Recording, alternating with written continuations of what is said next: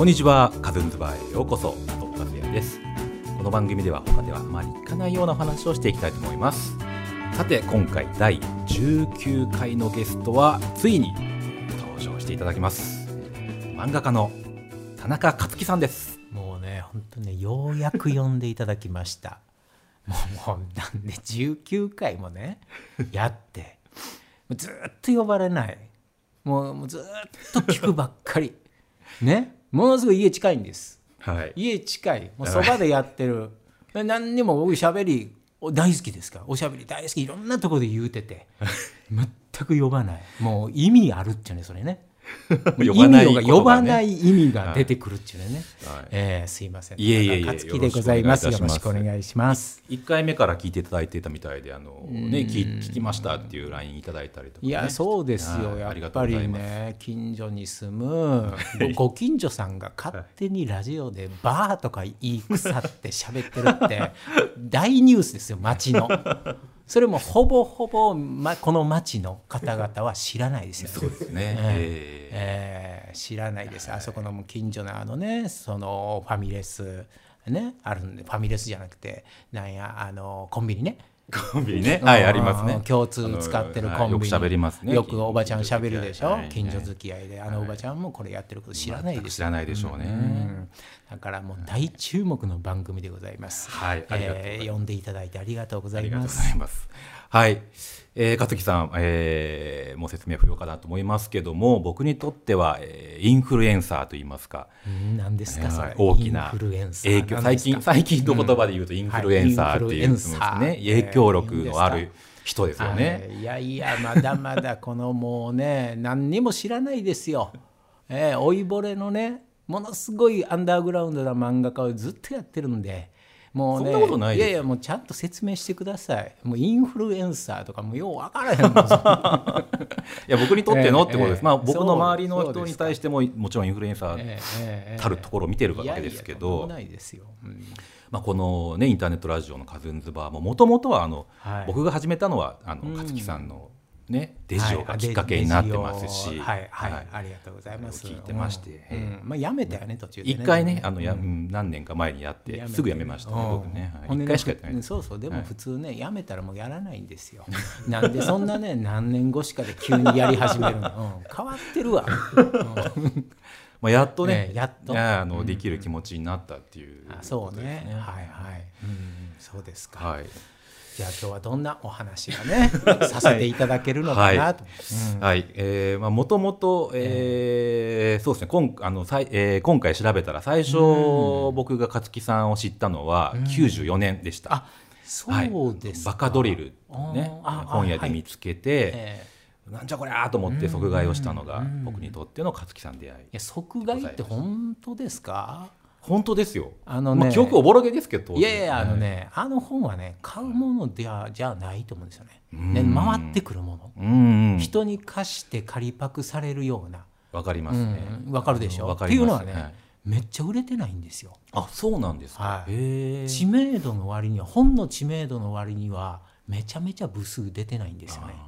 だからそれもう出版社で大問題なんですよ。なるほど。なぜ利益になって。おあんな話題に金を出して買わないのか、うん。なんで貸すとかなのか、うん。おかしい。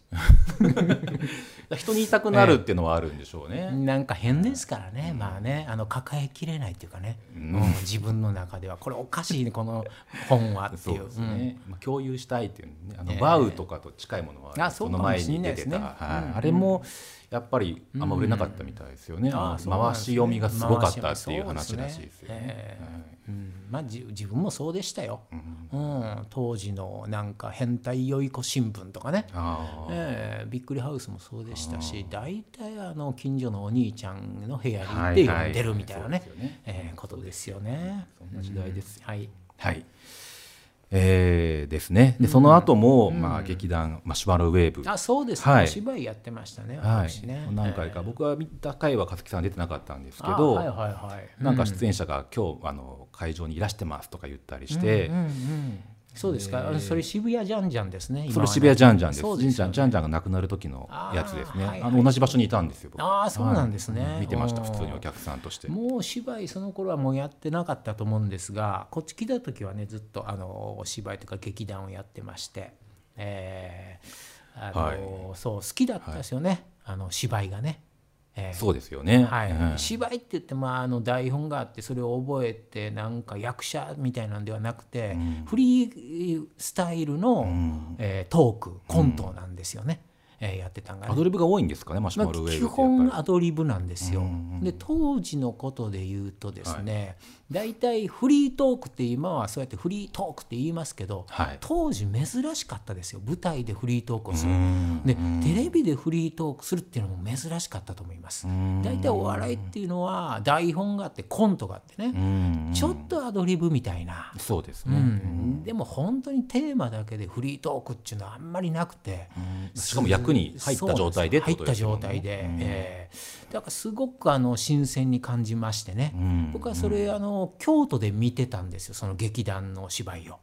マシュマロウェーブ。マシュマロウェーブを深夜のテレビ番組で取り上げられてへて。ーあまあ、京都時代ってことですね。京都時代僕がね。勝さんはい。で東京にはこんな劇団があるんやと思ってまあびっくりして。うん。ほんでまあ即入るっていうことになるんですけどね。あそうええそういう経緯だったんです。こんなに深掘りしなくていいそうですね。もう今全然進んでないんですけど、ええ。まあ、ちょっとずついきますね、でそういうまあ一方的にあのみお芝居を見たり、まあ、映像作品見たり個展行ったりブッチュ君も買ったりしてでなんか共通の知り合いはいるなみたいな感じではあるんですけど全然出会ってないんですね。でやっと出会ったのが、えー14年ぐらい前です、うん。うん、そうですか。そうなんです。何がきっかけでしょうそれはあれですよ。僕の同僚とご結婚されていいんですか、これ言ってあももちろん、あ嫁とね。そうですそうです。えーっとそうそう。あのうちの嫁の過去を唯一知っている人間が加藤和なんです。そうですね。まあ、同僚なんで、な そう長いです、僕の方が。そうなんですよね。はい。さんより出会いが先なんで。うんうんうんうん。あでもねあの私で覚えてるのは僕は嫁にねなんかあの動画作れる人おらへんかと。はいでその頃私のやってたお仕事がですね携帯電話の待ち受けの動画みたいなはいものをえーまあちょっと作家を集めてまして、はいその時嫁に相談したんですよね。はい。えー嫁が、まあ、あのそういう映像系の会社に勤めているので周りにそういう動画作れるやつおらへんかってでそれが最初やったと思いますね。ご結婚後ですよね、でもそれ。あですかね結婚後かな。うん、あそうかな、うん。ほんで自分から連絡したのが最初ですね。あ、そうでしたそうです。よ。加藤和との接点ははい。私からでした、あ、そうですか。ええええ。そうです。はい、ちょうどでも僕、それ、あの、ん。悩んでる頃の時期ですね。うん、やん悩んでる頃。何を悩まれてる？何を？あの仕事的にどういうものを自分はこれからやっていこうかとか、はいはい。はいまあ、より良い仕事をするために、うん。まあ予算がある方がいいだろう。うん。予算がある仕事をやるにはどうしたらいいだろう。うん。うん。自分の好きなないジャンルとかもある。うん。やっていかなきゃいけないのか、なるほど。とかそういうブレのある時期で。ああなるほどね、はい。ああじゃあ今はもう全然ブレてない。もう今だいぶ吹っ切れてますね。吹っ切れてね、はい。ああそっかそっか。なんかそういう。時期が終わりだったんですね。うん、うんありませんでした？いや勝木さん。ないかもしれないですね。まあ、なさそうね見えます、はい。僕はまあありましたね。はい。全部まあそうこれ今日でもテーマにつながっていきますけどはいはいその辺は。あの僕僕はまあ一つ一つの仕事をはい。まあ基本的には一生懸命やってきたっていう感じではいはいあはい。んまりその戦略は練ってなかったんですよ多分。うんうんまあそう今日後で話しますそがうですか。ははい。いでえーまあそのそうやってあの家族ぐるみのお付き合いが始まって。そうですね。もうはい。家族ぐるみですよ。付き合いはもう。そうですよ。だからそれでもう今中学生じゃないですかうちの娘さんが。娘は中学生ですよもう。なんで14年逆算して14年ぐらい前かあなっていうあそうなんですね。はい。うん。娘の年齢でわかりますねじゃあね。そういうことですそういうことです。ん。はそっかでまあそのいや長い付き合いさせてもうてるなじゃあね。全然進んでないです。うん。は 進んでない。進んでないじゃあ。うん。ちょっと聞いとくね。じゃあはい聞いとくもうはい。おしゃべりが大好きやからもう聞くのはもう慣れてないですよはい。ねそうですよね。もう入りたいもううん。はいすいません。はい。それで、えーまあ、近年だとえー水草水素を始めたのも勝木さんがきっかけですし、はい。えー水系クリエイター集団 CAJ というのもね、クリエイティブアクアスケープジャパンでござそうですすね。ね。メンバーでもありますし、えーサウナにもハマるハマりましたし、うん。で先ほども話出ましたが極めつけは4年前にもう勝木さんのご自宅から30秒のところに今引っ越しているっていう。そうですね、はい。あのー地面買って家建てるみたいなね、そういうことですよ、はい。はい。はい。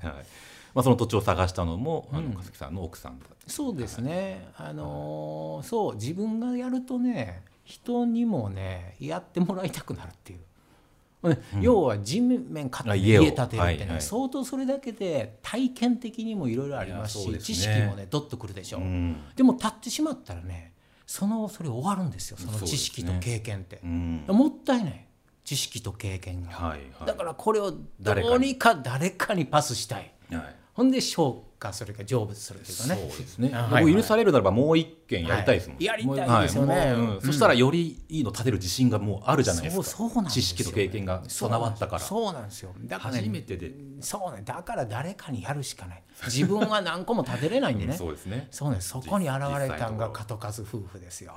うん、それはもう待ってましたと、もうここ買えやと、もう近くのええとこ見つけたでと、うん、学校も近いし、これ神社も近い、すっごいもうパワースポットやから。スポット。だったんですね。もうコンビニなんてもうすぐ横にあるし、ね。隣ですもんねうん。もう前買えへんかったら俺買うでみたいなね。感じやったんです。まんまとね買うことになりました、いろいろ探したんですよ、僕もでも。そうですか。いろんなところ、だけど結局やっぱり土地勘のないところを買う、何千万も出して買うわけじゃない。はい。ですか、、そうですね。やっぱなかなかできなくて、この辺は勝木さん家があったから、はい。ちょこちょこ来てたんで、はい。土地勘がちょっとあったんですよね。そうですよね、はい。その安心感があったんです、うんうんうん。あとね土地の形が綺麗ここはね、うん。はい、加藤勝の探してたなんかすごいね旗ざ落ちみたいなんで、はいはい。こんなん買っても売れへんのみたいなね。ね、えまあ安いんでね旗ーそうそう旗ざ落ちはね、えーでも売れない。でもここは売れるから。えーもういつかねそうそう、まあ、不動産屋ぐらいの知識になってますからね。そうですよね。そう、えーそんなんだったです、えーはい、えーということで、まあ、大月さん僕と勝木さんの、えーご縁を話してきましたけども、えー今回のそのカズンズバーのテーマですけども、はい。まあ、勝木さんはいろんなねあのトークショーも頻繁にやってますし、ん。インタビューも受けることも多いですし、あいえいえ。それこそデジオもやってますし、あらゆるメディアでもあらゆることを語ってらっしゃると思いますのいえいでえいえもう語ってないですもん。大体あの嘘やし。そうなんですか。その場で思いついたことを言うてますけどね。今日もそうですかね。うん。はい。で、まあちょっとさっきも出話しましたけども、今回のカズンズバンテーマは、えー戦略的に作るということについて、うん聞きたい聞きたい。僕が聞きたいなということで、あそうそう僕が言うやつ言う側や。お願いできればと思ってます。そうですか、はい。これもう頼りないぞ、そうですか？ええ。ううん。んまあ、じゃあ自分でもこう掘りながらね、はい。うん。ほら自分のやってることって結構ほら無意識だったりするじゃないですか。加はい。藤和さんはい。まあもそうですね。うん客観的にはねそうですよなかなか見れないそうですよね、だからなんかこう自分のことを語る時っていうのはそれは本当なのだろうかっていうのが分かんないところがあってねなかなか。うん。で多分やってることのなんか重要な部分っていうのは大体無意識化にあって。う、ん、あそうですか。うん、それをまた掘って言うっていうのはなかなか難しいことやと思うんですけどもねでもこうやって加藤和とこうはい。喋っててなんか自分でも気づくことがあるかなと思って非常に楽しみでございます。はい、わかりました。はい。まあ、僕が勝木さんの作品を見ていると、えーまあ、いろいろ芸術的な作品、まあ、古典やってらっしゃいますんでとか、えー見ていると感覚的、えーいわゆる右脳的に作ってる面もあると思うんですけど、うん。ええーまあ、傍からその制作過程を、ね、近所ですし拝見してるとえ、え。あの戦略的に作ってるも結構あるんじゃないかなとえ思うんですよ。そうですね、うん。あの水草水槽、うん。ね、世界水草レイアウトコンテストに出品してますけども、うん。そこでもあのあらゆること過去の作品とか傾向とかを調べに調べたじゃないですか。えそうですね、はい。ええでその上でうん。こうやったら上位に行くだろう、うん。でさらに自分としてはこういうものを作ろうっていうふうに、えー戦略を練っては作品に反映させてきたかなっていうふうに思そううんですね、はい、マーケティングをちゃんとしてっていうことですよね。うん。でコップの最近あの売れに売れてます、うん。うんコップのフチ子も、ええーなんかこえうん。う世相や状況などをこう見た上でせ戦略的にうん。あれができたんじゃないかなって、うん。まあちょっとねあの、うん。パイロット版みたいなのを作ってるのをうん。見たり,、見たりもさせてもらはい。って、はい。であの特に、えー誰にでも投影できそうな顔っていうんですかね。うん、内子さんのはい。顔ね。内子さんの顔。えお札のようなとえ言いますかね。うん。えーまあ、あと誰もが使うコップうん。にまつわる商品であるとか、そういうところはやっぱ戦略なのかなっていうふうに感じたんですけど、うん。まあ、そういうその戦略を練るみたいなところは、うん。まあ、どこからそれで身についていったのかなというまず、うんうんうん。そうですね。まず、えーっと私が戦略的にものを作っていると。例えば仮定した場合あの思い当たる節は何個かあるんですよ。はい。っていうのはあのーこう漫画をね漫画家としてねデビューする時って漫画描いて、えー編集者なり審査員に、まあ、合格やとうん言われて、まあ、デビューするわけですよね。あうん。何らかのそうですね。漫画の。漫画のコンテストですね、新人賞みたいなね。賞、を取ってデビューするっていう、まあ、大まかの流れがあって、えー自分の好きなものを書いてもきっと、あのーうんその賞をいただけないやろうっていうのは、えー分かるわけですようね。ん。ねまあそうですね。当時頃。それ高校生ですよね。まあ、石ノ森。そうですね。石ノ森ももうち千葉哲也も白戸三平もいるからねそこら辺。にもいろいろいるわけですよ。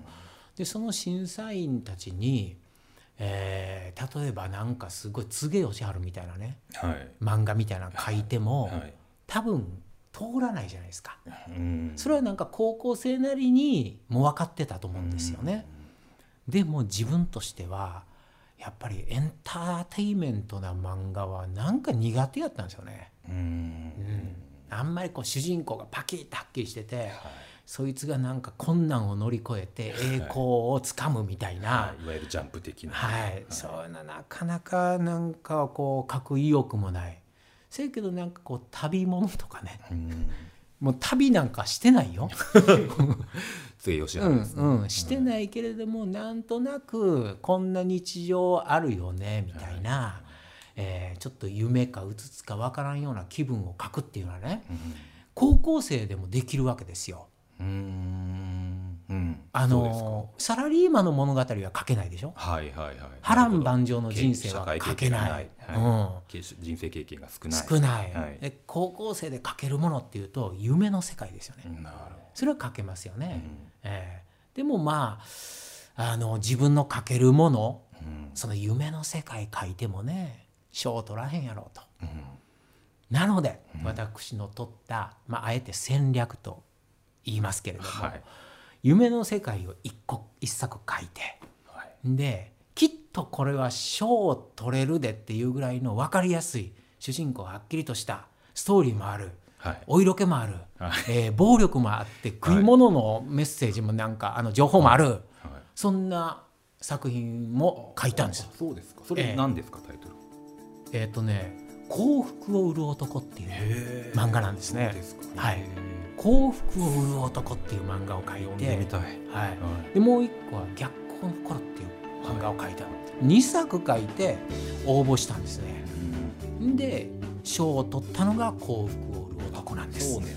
そうだったんですよね。